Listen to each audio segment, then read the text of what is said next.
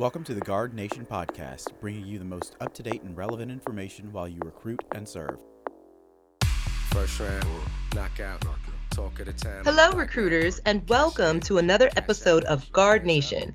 I'm your host, Sergeant First Class Ziporah Baez from the great state of New York, and it's my pleasure to be with you today for a special episode.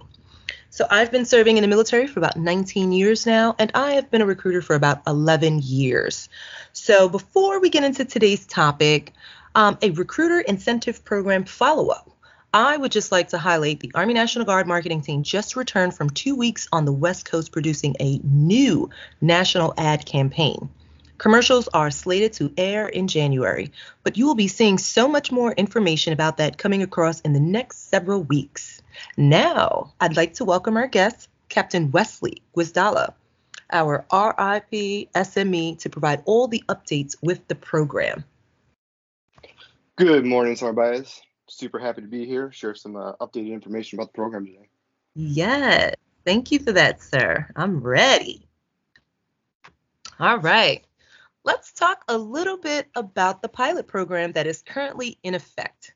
What is the purpose of the program and what is your team studying, sir? Yeah, thank you. I know it's been a little while since we kind of rolled out the program, so we kind of wanted to come back around and, and uh, just reestablish what we're doing here. So uh, the intent of the program was a, was multi-tiered, but really we're looking for a, a program to put into place that will affect the behavioral change uh, of our recruiters in the field. So, you know, the most important thing to remember is, you know, recruiting is the most difficult job uh, in the in the Army, and for them to do work that goes above and beyond a normal workday, um, the things that they lose with weekends and holidays and family gatherings, we're looking for an incentive structure to at least give them back to them to say, hey, we recognize you know what you're doing. So, you know, the pilot is a program to put in place to say, hey, you know, we know the job is hard, uh, and we can tell because we have a 17% attrition rate, which means we have to hire roughly six to seven hundred new recruiters every single year, which loses continuity and you know the essence of, of being the uh, assistant soldier, you know, within the community. So um, we don't work in the states. We can't give days off. We, we don't have all the other incentives. The only thing we really have in our arsenal is to be able to change um, how we value and view the recruiting position, and to be able to incentivize that uh, in a different way. Um, some people may say, "Well, you're just paying them for doing their job." like I said, toughest job in the Army. We absolutely should be doing that. So, what we're studying is does this have an actual effect that will allow people to say, hey, this job is tough, but the money that comes with the hard work I put in makes up for the difference. Um, and because of that, am I pursuing uh, soldiers that will stay into the National Guard longer? You know, what's the relationship with that? So those are the things that we're looking at with the study. Awesome. No, that's that's great. Great feedback. So another question. Why is this program different than others that have been introduced to the field? Yeah, no, this is huge because most programs that NGB sends down uh, are funded through NGB, and we're like, hey, let's give this a shot. We got some money in the bank. Let's throw it out. We're trying to make this an enduring program that gets put into legislation um, and is there forever. So you know, really we're partnering with outside entities to ensure that how we're doing the study um, gives credibility to the fact that when we're done with this pilot, we can say, hey, this actually worked and why. And it should be sustained not only for the National Guard, but possibly for every service under the DoD. So, you know, all those little uh, quarter um, uh, challenges that we that you see come out, you know, those are cool, but we're looking for a uh, sustainable change and being more of a progressive organization, and then also looking at what works in the civilian sector. So, bonus structures, incentive structures that work in sales, you know, that keep people in the positions and make uh, organizations profitable. Those are the elements we're trying to take and, and, uh, insert into uh, into the military uh, recruiting world. Great. Okay. That's a great explanation. So let's talk about what's on all the recruiters' minds, payments. Why do they seem to be erratic? I think it's like you got to show me the money, sir. yeah, no, it's tough. You know, I remember when I was a recruiter, you know, and a new program came out, you know, I felt like it was owed to me at that time, but mm-hmm. I, I, mm-hmm. think we shot ourselves in the foot just a little bit because uh, when we put out in the LOI, the payments we paid at 45 days, um, our first payment we got out in less than 30, and we kind of set a standard uh, and a bar for ourselves at NGB mm-hmm. that makes it very hard to uh, obtain quarter after quarter. As you can imagine, we're processing upwards of 10,000 session payments, you know, from individual sessions every quarter. So, um, so that first quarter we did really well, uh, and we had a lower uh, participation rate. And now that the participation rate has increased, the sessions have increased. Um, we still made our our deadline, but to the recruiter on the field, it's like, well, this isn't the same. I'm not getting paid the exact same paycheck I did in the first quarter, and that's something that we have to internally work on. And uh, we'll kind of talk about that in a little bit and, and why that's the case. But but the reality is, uh, it's 45 days from the end of the quarter. Uh, gives an opportunity to review the payments, send it down to the states to validate that all the accessions are correct uh, for us to do our audit, internal audit, uh, and then send it back up to us NGB and put it in and, and send it back up to DFAS. So so the reality is they haven't really been late, but you know, we're going to do our best to make sure everything is within that, that 45 day window moving forward. Okay, so just to confirm, they should expect it at least within a 45 day, correct? Absolutely. So I mean, the intent would be that the, the 15th uh, paycheck of the following month, the mid month pay uh, of the following month. So that would be the 45 days. Got it. Okay, sir. So why are the surveys you are running key for monitoring success on things you can't pull from the database. Can you talk about that, sir? Yeah, so we just closed the first survey uh, yesterday, um, and we have another one that's going to be coming out in February from from our partners uh, over at the Office of Economic Manpower Analysis, OEMA at West Point. So we have all these awesome databases, and because we're in the military, none of them talk to each other. Uh, so that's great. So now we have to piece all this information together. But at the end of the day, we don't know exactly how it is affecting the soldiers recruiting down in the field. And I can't tell from a data point if this incentive has made somebody change their mind about staying or made somebody decide that they'd rather stay in the field instead of taking a an NCOIC or platoon sergeant or team leader job, or instead of going to become a, um, a supply sergeant, they decided to stay in recruiting. So the behavioral aspect of the program, which is the most important part to me. Um, recruiter retention, you know, within the field, keeping that expertise. So that behavioral aspect, we have no idea what's actually going on unless we get the voice of the recruiter. And so, you know, spending you know 15 years at the state level recruiting myself, I, I know what the day to day is um, and the struggles. And sometimes you can't really tell if it's a positive improvement in morale or in family life or if it's just status quo unless you ask the questions. And we felt uh, in our in our cell up here at NGB that we need to ask the questions not from the commanders not from the sergeant majors. It had to come from recruiters. So that's why it was important. So this first survey just closed and we got 10% of the force to respond which is a huge uh, sample size. I, I wanted more but you know you take any political poll and 10% is a huge sample size. So we're very excited with that.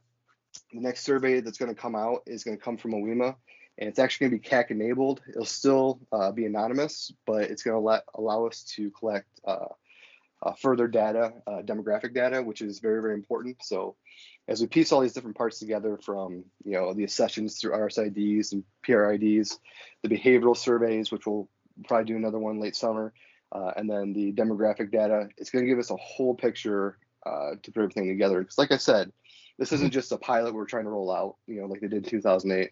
We're trying to make a systematic change for the recruiting force. Did you hear that, recruiters? We need more data. So on this next survey, better complete it so that we can help you. Okay, we are here to help you. So please fill out the next survey. So, sir, what's the future of this program? tell our listeners what changes they could see and what could it look like in the coming years? So we are hoping. So the original uh, pilot of this program was 18 months, which technically ends this August. Um, and if, if everybody read their LOI, they would understand that we actually split the first part of the pilot into two. So April through December was actually the first year, and January through December will be the second year, even though it ends in August right now. Um, that was to align with the NDAA that just got signed. Uh, so that way our funding years match up.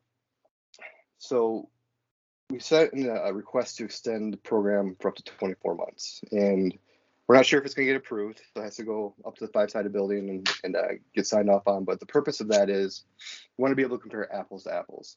So everybody knows where we're at in the world right now, and our data uh, with some of the programs that rolled out kind of give us a little fuzzy view of what's going on. And so we want to be able to compare, you know, year over year, quarter over quarter, month over month data in to what one would say is a, a normal recruiting environment. Um, and we're also proposing uh, to make some small changes. And that's another reason why that survey feedback is so important. Like when I get feedback saying, oh, why aren't you paying the NCOICs or, you know, why aren't you, uh, why isn't everybody on treatment A? Well, a couple reasons. One, we had to create a control group. Um, so that is treatment A because it pays out more upfront. So we can kind of see what the difference uh, in behavioral uh, aspects of that would be. Um, two, we had to make some compromises to even get the program rolled out. And so as we move forward and hopefully get this ex- extension, we'll be able to request small changes. So that might look something like, hey, we're going to take five states in A and you know five states in B and add this element. So let's say let's pay the NCOIC a certain incentive, but we'll have to keep some states as a control group. So as we move forward, these changes won't be nationwide. Um, in my mind, again, that could change, but it would have to still allocate uh, opportunity to have um, some viability in the scientific study uh, with OEMA. But those are the things that I'm looking for from the field. Like, hey, what changes do you want?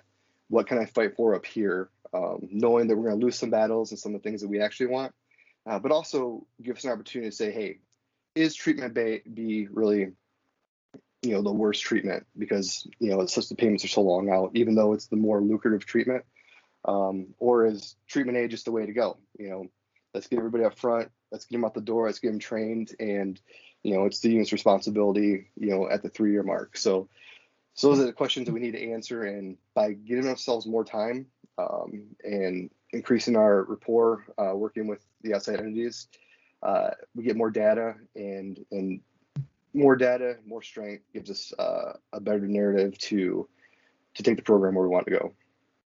Okay, so to sum it up, recruiters, we need your support by filling out those servers, those surveys. Give us what we need so that we can extend this program. That's what it sounds like. Please. Yeah, absolutely. I mean, I mean, yes. You, I, I did see a couple of people like I you know I know there's a somewhere out there there's a guy in Indiana that was a police officer decided to stay because the incentive. Um, mm-hmm. Some people love it, some people don't like it because they do recruiting because they love recruiting. Like, and and we love that too. But and that's fine. We still need the feedback. Just tell yeah, us. Yeah. We need the feedback. Okay, good. All right. Well, I got another question for you, sir. So, as always, there's someone higher who is watching and asking for numbers and data to show effectiveness. Who is watching this program and what are they looking for? You know, when you roll a program out like this, uh, I think in the past uh, it was a little bit easier, but ever since that that four letter word uh, GRAP happened, a lot more eyes, uh, tend to go to recruiting when when money's involved, mm-hmm. and uh, and so I mean, just getting this program launched off the ground was was a mammoth lift, and at every point we never thought it was going to happen. Um, I was able to I sat many meetings over the Pentagon trying to explain the difference between GRAP and RIP and, and, and everything in the past. But uh, at this point, um, we are being watched uh, by the Secretary of the Army. Um, he's we actually build briefs for him um, the DAG, everybody four star and above is watching what the National Guard do, is doing with this program right now. Active Duty launched a similar program, uh, a very different structure, a much smaller sample size, so they're not doing the whole uh, the whole nation. And so there's a lot of eyes on us. One to see uh, if what we're doing in NGB uh, is giving us credibility with recruiters. Uh, two, can we manage a program that can be incentive structure based with the opportunity for issues to arise and, and a $20 million a year budget, you know, you know, can, can we actually do that? Because history says that we can't. Uh, so the reports that we do weekly and monthly um, go as high as, as you can think of in, in the DoD, and uh, and we're very confident with what we've been doing and the feedback that we've been able to report and success that we've shown from the recruiters. I mean, because it's their program, um, and so as of right now, everyone's very excited, uh, and we've we've got um, some really really uh, positionally important cheerleaders over the Pentagon that are that are supporting us right now.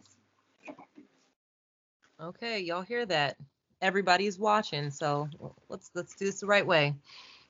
Okay, so what does the processing look like for this program, and what's the reasoning behind the way it operates? I think this is the the most important part for everybody to understand. Because we're a pilot, they won't fund automation for us. So we do everything manually. Um, so every single session, uh, every month, we pull uh, from the system, uh, Phasar and, and ARIS and uh, um, request, and then we filter them out into an Excel spreadsheet.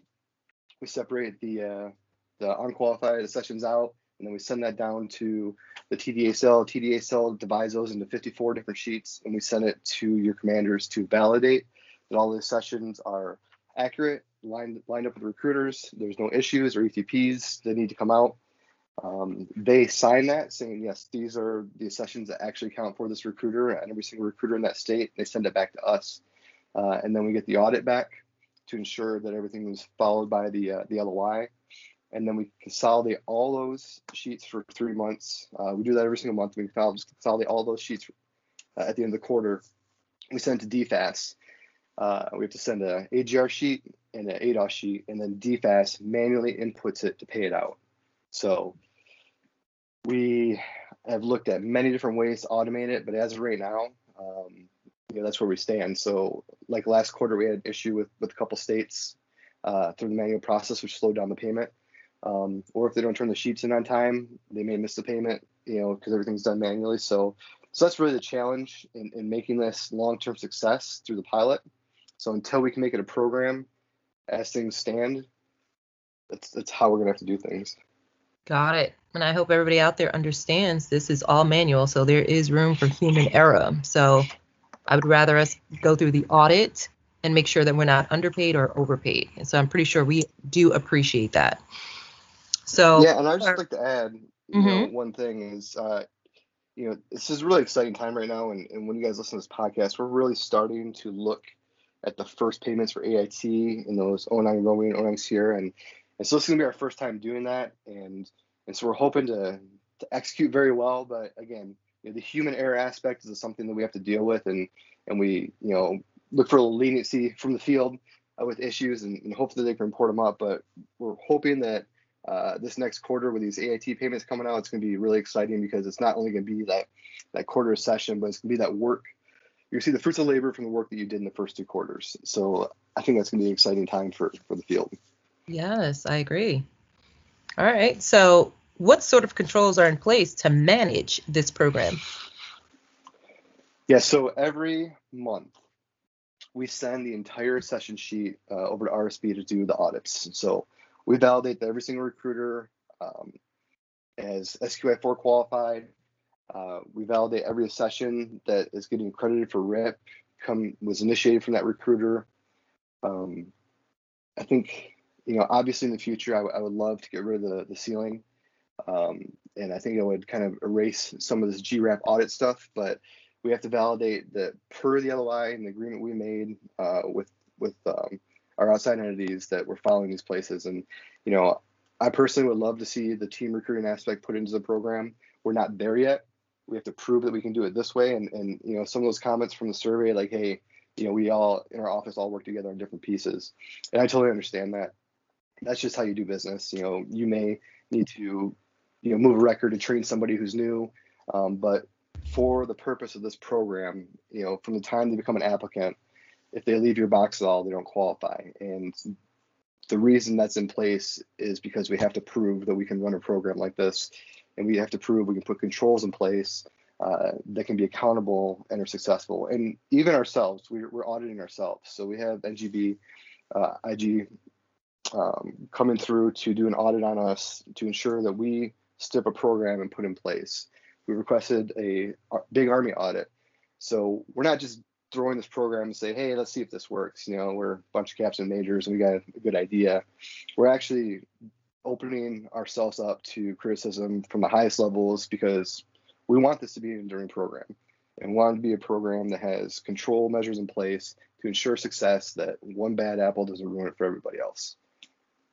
Got it. Well, I appreciate you being the guinea pig and putting this out there for the recruiters and, and, making it happen. But no, we appreciate your hard work and effort and and definitely allowing the recruiters to be a part of this process, especially with the surveys. So I, I ask you all to please complete the surveys as they come out. Yes, sir. Yeah, I was going to add, you know, one thing that kind of popped up is, um, you know, I post on the on the Facebook page and I actually answer um, people if they, you know, DM me. Uh, but if anything comes up, you know, there mm-hmm. is multiple ways for any recruiter to contact us and answer questions. And and I, you know, when I when I say we want the program to be successful, or you know, find out where we need to make changes for it to be successful, we really do mean it. It's a 24/7 job uh, for me right now. You know, being you know the architect of the program and you know being a part of this program when I was a recruiter back in the day. And I know how important and how great it could be. So anything that comes up, you know, through uh, Milsuite, through email, through Facebook, any way that you want to contact us, we're here and ready to answer those questions. Or you know, you see something that happens, or you're questioning why something's happening, we're here and we want to help. Absolutely. Well, Captain Gwisdala, thank you so much for joining us today and providing all of that information. We are excited to get this great news out to the field. For any pay problems with RIP, recruiters can visit Recruiter Incentive Pay Milsuite page or email ngb.rip.team.mil